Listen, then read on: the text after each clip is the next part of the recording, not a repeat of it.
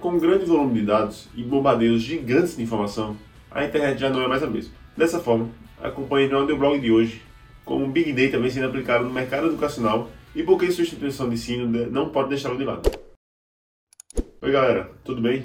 Espero que sim. Eu sou Rafael Cândido e sejam todos bem-vindos ao nosso blog. Aqui você vai ficar por dentro de todas as novidades do mundo do marketing digital de uma forma bem rápida e fácil de entender. Bora lá? E antes de ir para o vídeo, não se esqueça de se inscrever aqui no canal e deixar o seu like. Compartilhe esse vídeo também, beleza?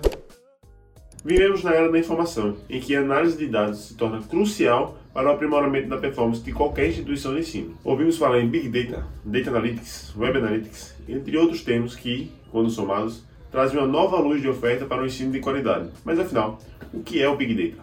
O papel do Big Data é coletar dados como dados demográficos dos vestibulandos e canais de marketing usados para a captação de alunos, confrontá-los em tempo real e extrair insights que auxiliem no planejamento estratégico, na condição de estratégia de marketing, na escolha dos cursos a serem ofertados, oferecendo um ensino cada dia mais personalizado e alinhado com as expectativas dos estudantes. E, claro, do mercado de trabalho ao qual eles estão inseridos. Tá, mas como o Big Data vem sendo aplicado no marketing educacional? Um dos segmentos que vemos maior aplicabilidade de análise de dados é do marketing educacional, onde o conceito de Big Data Marketing se expande e atrai diversas instituições de ensino para o desenvolvimento das estratégias mais assertivas de captação de leads e conversão de alunos. A internet está repleta de informações de qualidade que podem ser usadas em campanhas de marketing, seja em sites, blogs, redes sociais. Os internautas deixam rastros de informações que podem ser coletadas e analisadas pelo Big Data, a fim de compreender quais são as reais necessidades dos futuros alunos.